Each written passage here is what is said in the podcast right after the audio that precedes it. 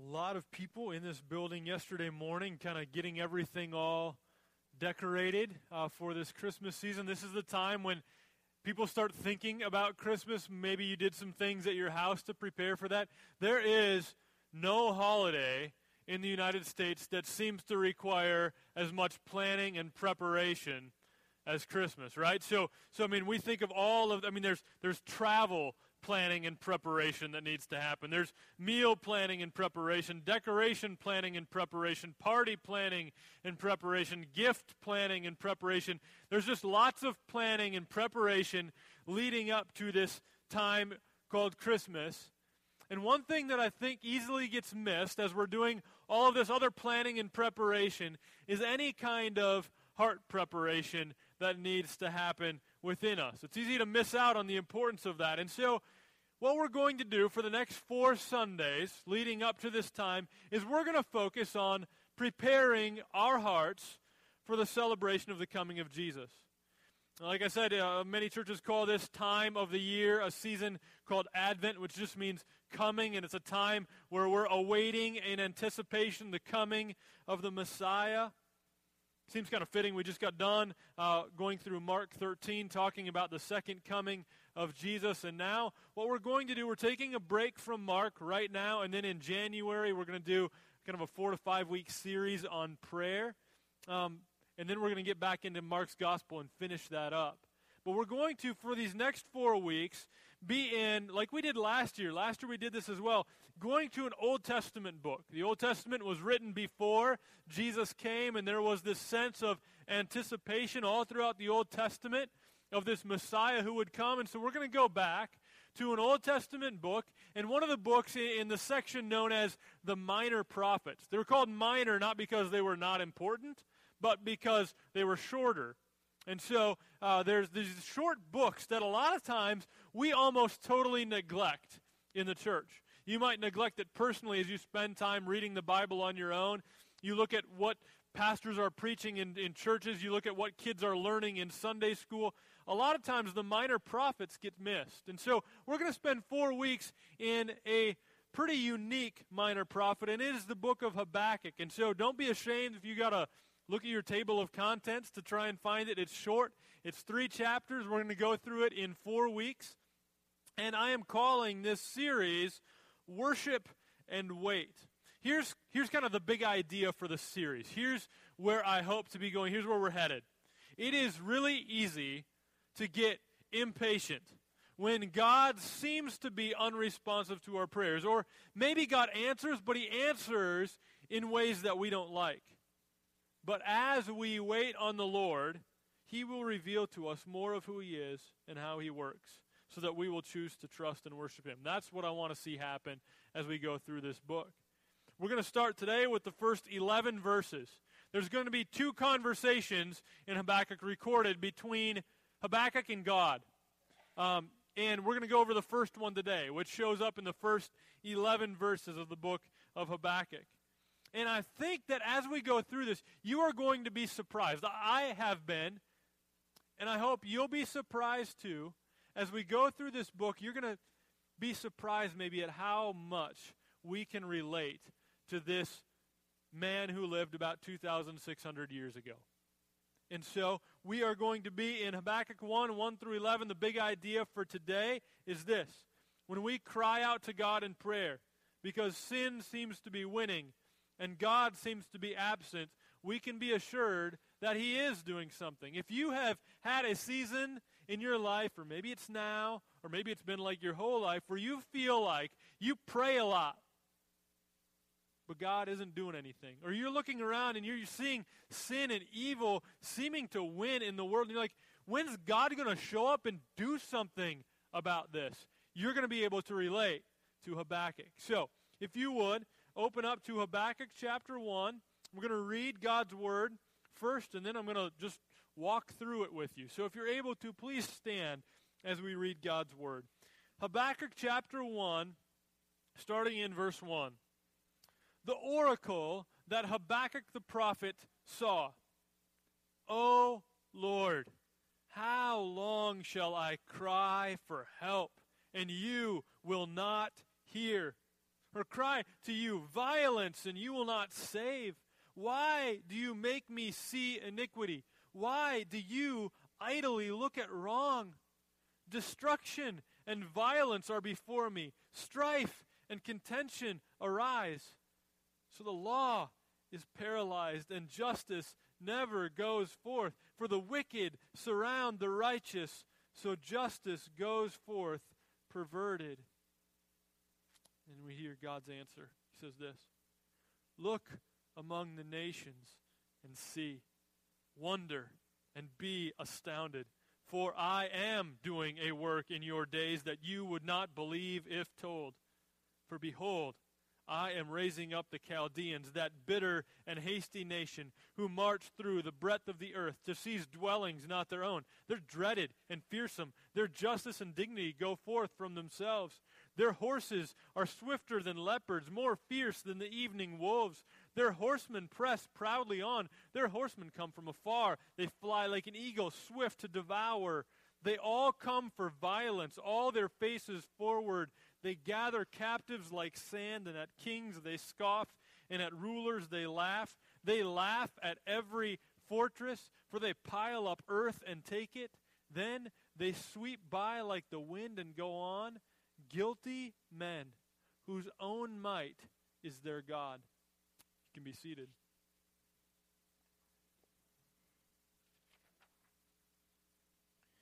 You'll see in your bulletin uh, a few points. We're going to hit the first one really, really quickly introduction to Habakkuk. And then the, actually the next two pretty quickly as well. And we're going to spend a decent amount of time on that last one about God's work in our days because I want you to see how closely the book of Habakkuk can relate to what's going on in our world and in our lives today. Habakkuk 1:1 simply says this, the oracle that Habakkuk the prophet saw. Okay. So, this is just the introduction to the book. It's a book that we call Habakkuk uh, because it was a prophet named Habakkuk that was writing this book. We actually know very little about this prophet. If you look at where it falls in your Bible, again, it's in the Old Testament. This was written before Jesus came to earth. Uh, Habakkuk was most likely written about the same time. If you're looking for other people who were kind of living at the same time, Jeremiah is another book about the same time. Zephaniah and Nahum, and maybe Joel. Not sure on the date of, of Joel. So those are people that were writing, uh, were prophets at the same time as Habakkuk. Um, and the thing that's unique about this book, as we go through it, you'll notice that a lot of times you read through the prophets, and the prophets are speaking directly to Israel or Judah. But this prophet, this, this book, Habakkuk, is a record of a prayer, basically, between Habakkuk talking to God and God speaking to Habakkuk. We see two conversations, and then the third chapter is really just kind of a psalm or a prayer, a response that Habakkuk writes. So it's a unique prophet in that way. We need to understand a little bit of what's happening at this time for us to really understand this passage. So, just brief history lesson, okay? At this point, God's people, Israel and Judah, had been split into two kingdoms. That had happened long ago. This is happening around the year 600 BC. So at the end of Josiah's reign, and, and th- there's a lot of spiritual decline happening amongst God's people. Israel had already been taken away into captivity by this major power called Assyria. So, a major world power at that point had been Assyria. They had taken Israel off into captivity, and now all that was left was the little spot known as Judah. And here Judah sits after Israel's already been taken away, and Judah is li- living right in the middle. Now, the Assyrians have been losing power, and there are these new people rising to power in the world, and it's the Babylonians, or as it calls them in this passage, the Chaldeans. Okay? So the Babylonians are this rising world power. In 605, I think it was BC, the Babylonians would finally take out the Assyrians. So Assyrians are kind of obliterated, and the Babylonians are taking over. They would invade Judah three times over the next number of years. 605, I think, was one of the times.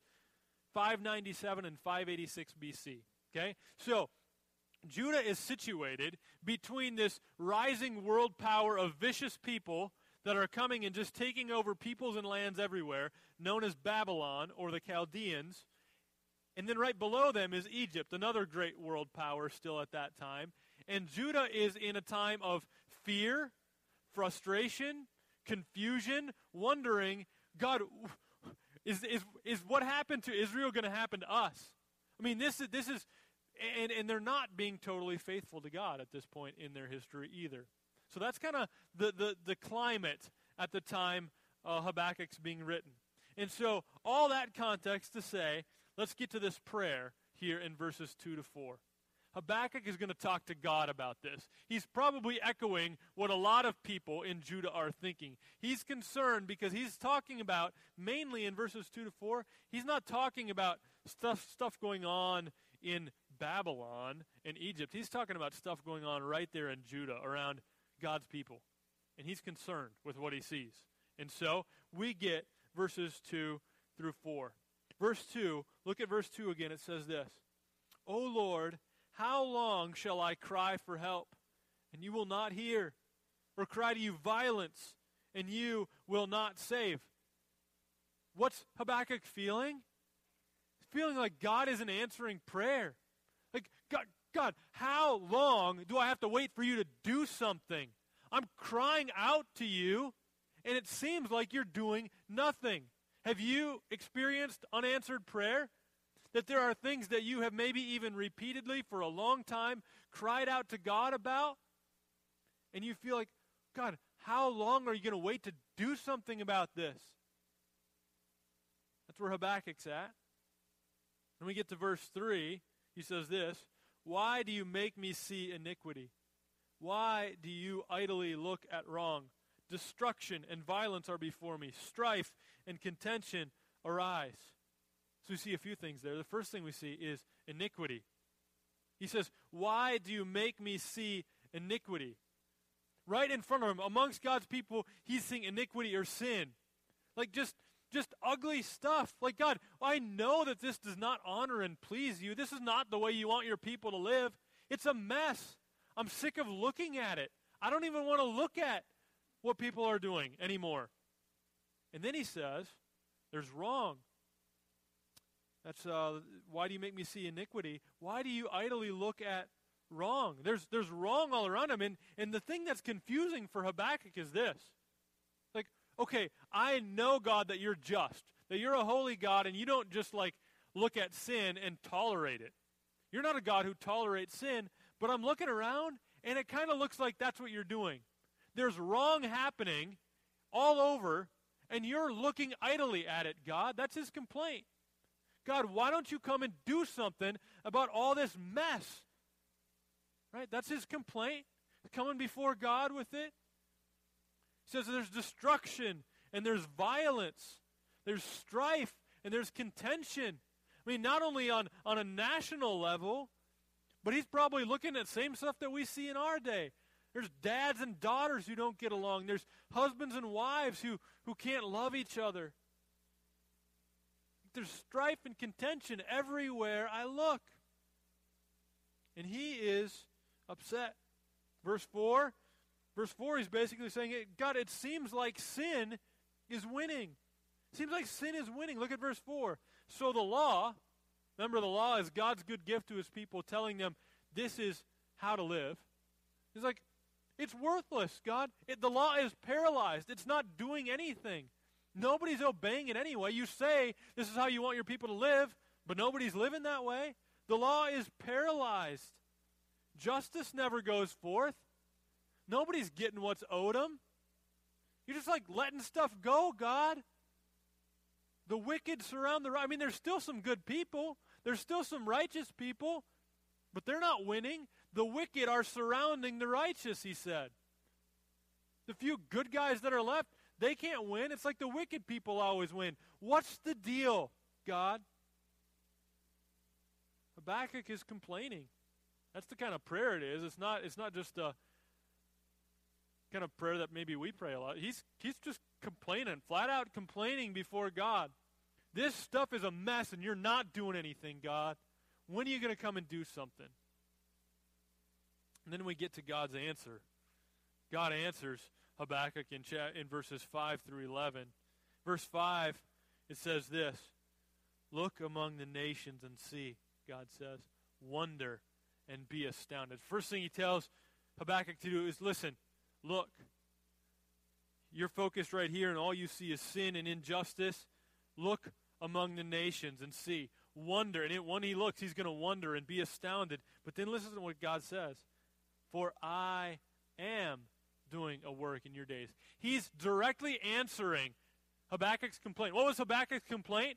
God, you're looking idly at wrong. There's all sorts of wrong going on. You're not even doing anything, God. And God directly answers that complaint, and he says, For I am doing a work in your day. And the rest of the verse says this I am doing a work in your day that you would not believe if told.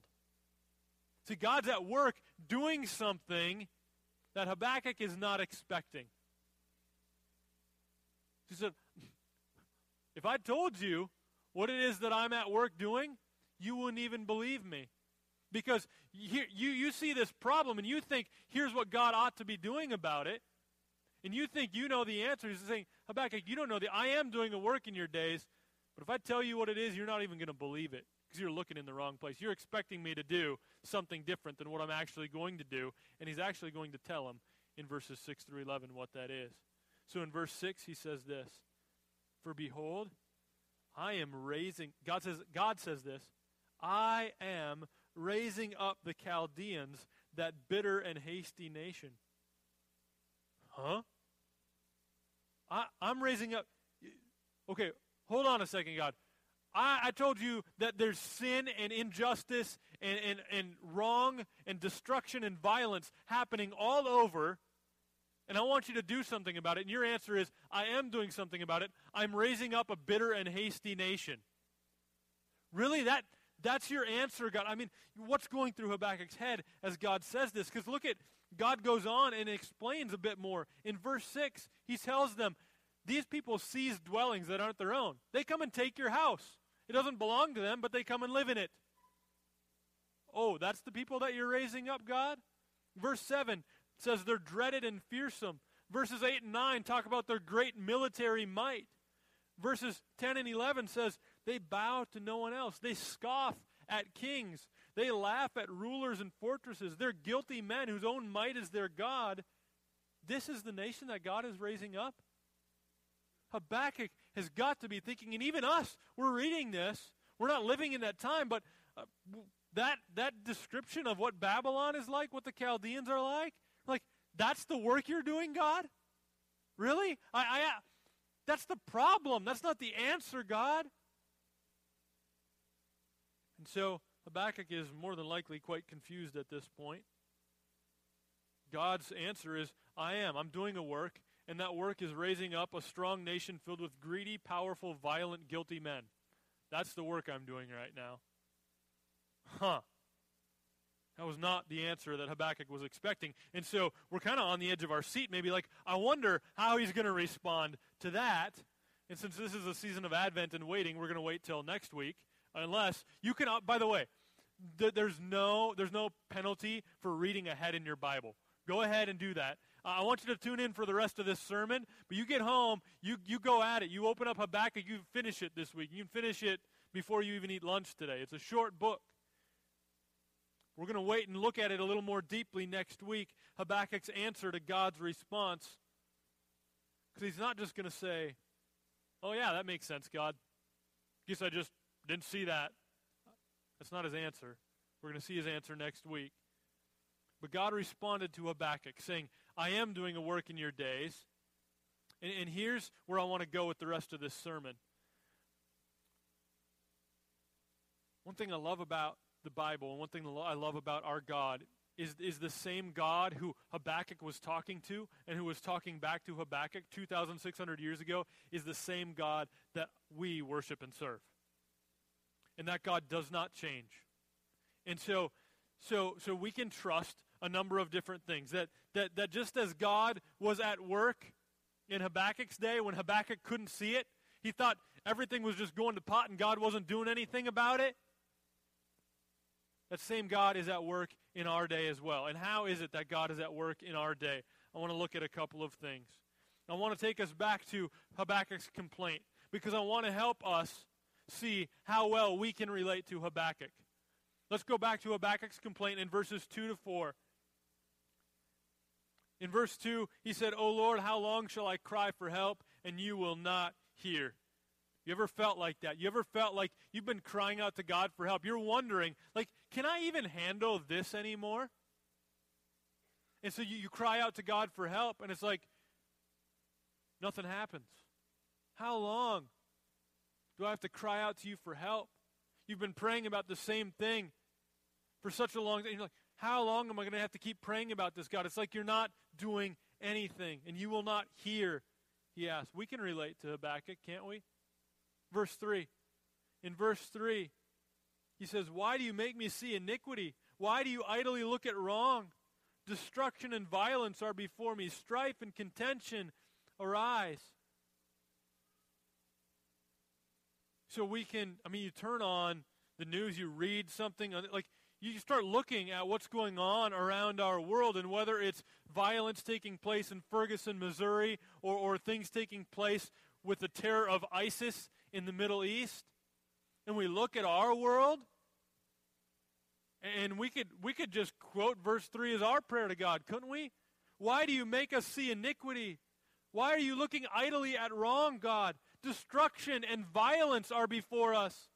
Strife and contention are arising. And so we see that stuff that we see in the news, and then we realize, hey, we don't even have to look that far. We don't have to watch the news to see all that stuff, right? What about the greed and materialism that, that seem to draw us in around this national holiday known as Black Friday, right? Like, what about that? What, what about what about the fact that you can hardly even let your kids watch TV because you don't know what kind of junk is going to show up in the advertisements during the shows that they're watching? You can hardly even watch it yourself, right? I mean, destruction and violence are always before us, God. This world's a mess. Well, what about the fact that, that, that we see cruelty? We don't have to look to, to, to beheadings to see cruelty. We can look around uh, among young people and see the, the bullying that's running rampant in schools and say, uh, how long do we have to look at this? Come and do something about this, God, right? It's all around us. We don't even want to look at this stuff. It makes us sick. So we can relate to Habakkuk, can't we? Verse 4 we can say the law is being totally ignored. Nobody does stuff the way your word says anymore, God. See injustice all around. Sin is winning. We can relate to Habakkuk, can't we? So, what do we learn then from Habakkuk? I think one thing we learn is bring that stuff to God. I mean, you can, you can get disgusted about it and frustrated about all the stuff that you see around. Talk to God about that. That's what Habakkuk was doing. He wasn't just complaining at the coffee shop with all the other dudes. He was, he was talking to God about this, saying, God, I don't get this. I don't get this world. I don't get why stuff is the way it is. I don't like this. I don't want to see it anymore. God, come and do something about it. Bring it to God. But what do we do with God's answer? God's answer is like, hey, I am doing something. So, so how do we see that today? In, in Habakkuk's day, the answer was God is doing something, and what he was doing was he was raising up this bitter and hasty nation. So we need to ask the question what is God doing in our day? We have a God who's still at work. And so, what is it that God is doing in our day? Two things. One, we can trust that God is at work. In our days, we can trust that God is at work. I think it could be in ways that maybe we're not expecting, just as it was for Habakkuk. But we can trust that in our days, God is at work. Now, I want us to think about this. Could it be that part of the reason that Habakkuk was missing out on what God was doing was that Habakkuk assumed that he deserved mercy and all the other people deserved judgment? Right? I think that was maybe part of the reason that Habakkuk would have been surprised to hear what God was doing because his understanding was, well, God, you need to be, God at work looks like God showing us mercy and showing judgment to everybody else who's out there sinning, right? But what if, what if the sin of God's people that Habakkuk was seeing, and even the sin in his own heart, was actually worse than he thought it was? What if that's true about us? What if, what if the sin around us, I mean, as bad as we think things are, what if the sin around us and the sin in us was actually worse than we think it is? I think that's the truth for Habakkuk. Habakkuk and the rest of God's people in this day were worse than they thought they were, and I think we're worse than we think we are too. And so we look at God's response in verses 5 to 11 and we say, well, that seems very harsh. That seems almost cruel. That seems unthinkable, unbelievable. How could God do that? And then we realize that we're worse than we think we are. And God is a just God, and we deserve punishment. He's a just and a holy God. Yes, the world is messed up and deserving of judgment, and we are a part of the world. Right? Yes, the world is messed up and deserving of judgment, but we're a part of that world. And so, is there any hope? Is there any hope? I mean, thankfully there is. That Habakkuk had a hope that he could only really look forward to. We have a hope that we can both look back on and look forward to. And the hope that we have in the midst of this world filled with sin and stuff that we don't want to see, the hope is the gospel of Jesus Christ. So that's the second thing. In our day, we remember the gospel of Jesus Christ. Remember Habakkuk. He was questioning whether God was being just by not doing anything about sin. And here we live on this side of the cross. And it is in the gospel of Jesus Christ that we see God acting justly and doing something about sin. We look around the world today and we see all of the violence and destruction and injustice we wonder if God has an answer for it all, if God will do something. We're wondering, like Habakkuk was, God, are you just going to let this all happen? You're just going to let it go, God? God's answer is no. I have done something and I will do something. God is a holy God who cannot and will not tolerate sin. You know that, right? That God is a holy God and he will not tolerate sin. He's not idly looking at wrong. He's not, it's not that he doesn't care about it. He is a holy God and he is just. And his wrath will be poured out for all violence and destruction and sin that exists. God's wrath is poured out on that. There will be punishment, and that's not good news because you and I are sinners. And the sin is not just out there somewhere in that big bad world, the sin is right here in our big bad hearts. And so, how then? The question has to be Habakkuk would have this question, we would have this question. Well, how then can God still be just? How can God punish sin? And since I'm a sinner, how can I be spared from God's punishment?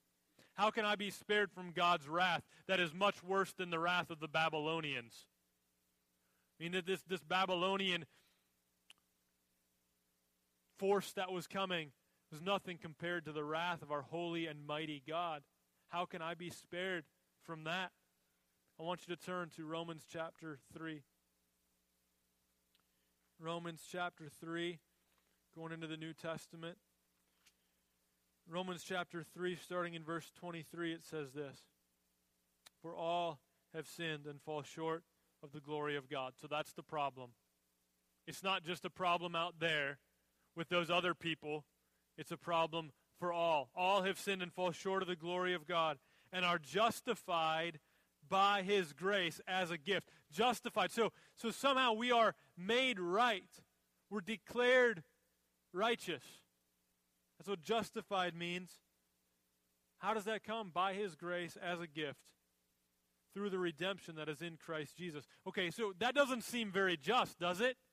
How, how could it be that a holy God can look at our sin and just say, that's okay?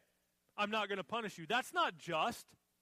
When there is an offense as great as our offense is against God, God can't just look at that and say, I'm not going to punish that. I'm just going to let that one slide. If he did that, he would not be a just God.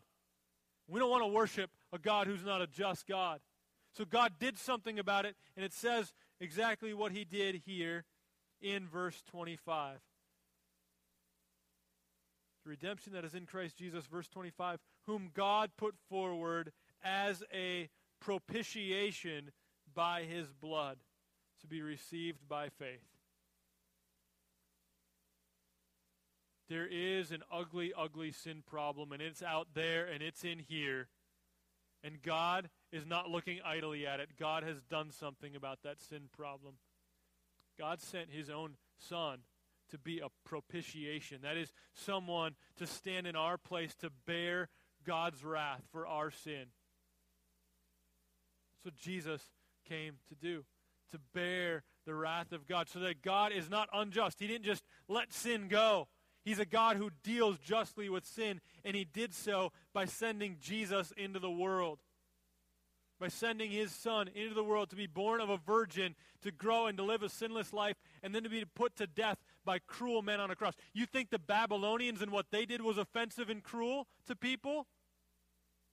It's nothing compared to what sinful men did to God Himself in human flesh, Jesus, as they nailed Him to a cross. He was truly innocent, but he bore the wrath of God for our sin in our place. God has an answer for sin. He is just and he will punish sin. And we need to hear this, and you need to hear this message today.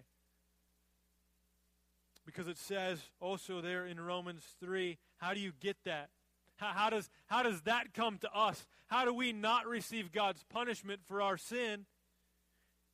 And it's because, verse 25, whom God put, put forward as a propitiation by his blood to be received by faith. The only way that you escape the wrath of God for your sin, which is offensive most of all to him, the only way that you escape God's just wrath for your sin is that you trust in Jesus. And if you do not trust in Jesus, if you have not repented of your sin and trusted in Him, then the offense still sits on your own shoulders, and you will bear God's wrath for your sin because He is a just God and He will not tolerate sin forever. It says in 2 Peter 3, the reason He's tolerated it up to this point, in 2 Peter 3, it says He's patient toward you, not wishing that any should perish, but that all should reach repentance. He's being patient. You have not yet endured God's wrath.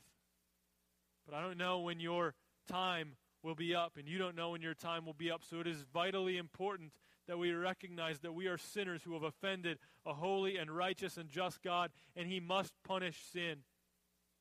And the only way to be spared from that punishment is to put your trust in Jesus and receive the free gift of redemption. So if you have not done that, you want to talk about that, I would love to talk to you about that.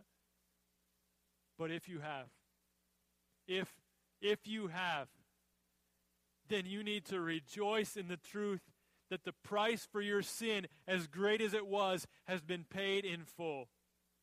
We are going to sing a closing song here in just a moment. It's an old hymn, and, and, I love um, how a number of old hymns just, just remind us of the struggle that we live in that, that, that you might feel like you're in a season of life right now where you're like Habakkuk crying out to God and wondering, God, are you going to show up and do something? We're going to sing the words, when sorrows like sea billows roll. It's like you're getting overwhelmed. And you just don't know if you can even come up for breath anymore. And you're wondering, how long, oh Lord, till you come and do something? But then, if you're somebody who's trusted in Jesus, we're going to get to verse 3, and I don't care if you can't sing very well. We ought to sing verse 3 at the top of our lungs because verse 3 tells us this truth My sin, oh, the bliss of this glorious thought. My sin, not in part, but the whole, is nailed to the cross, and I bear it no more. Praise the Lord. Praise the Lord, oh my soul. Right? That, that, that that's where we're at if we have put our trust in Christ and God has an answer, Are you going to do something about sin? And his answer is, I have done something about sin. It's been nailed to the cross, and you bear it no more because you have trusted in my Son. And we respond by saying, Praise the Lord. Praise the Lord, O my soul. Right? I'm going to close with a, a, a reading just one verse or two verses of Scripture and then praying a prayer that somebody else wrote. The truth is, when we cry out to God because sin seems to be winning and God seems to be absent or inactive, we can trust that God has done something, that He is doing something, and He is yet to do something more. We can trust that God has, is, and will do something. And so, as I was just, you know, processing all the stuff going on in our world and, and putting this sermon together this week, I came across this, this scripture passage and, and a short little prayer written by another pastor as he's looking at everything. And I'm going to close by reading that prayer, and then we'll close by singing a song together. So, would you bow your heads as I pray? And we pray together, and the worship team gets ready to lead us in that song. God's word says this in Isaiah chapter 60 of a day that is yet to come. Here's what it says I will make peace your governor and well being your ruler. No longer will violence be heard in your land, nor ruin or destruction within your borders, but you will call your walls salvation and your gates praise. Dear Lord Jesus, we come to you today with cries of lament and sighs of longing. How long, O Lord, until you return and put an end to all violence? Whether it's in the streets of Ferguson or the villages of Iraq, how long before there's no more? There's no more warring nations or even divisive personalities. How long before there's no more sexual assaults or abuses of power?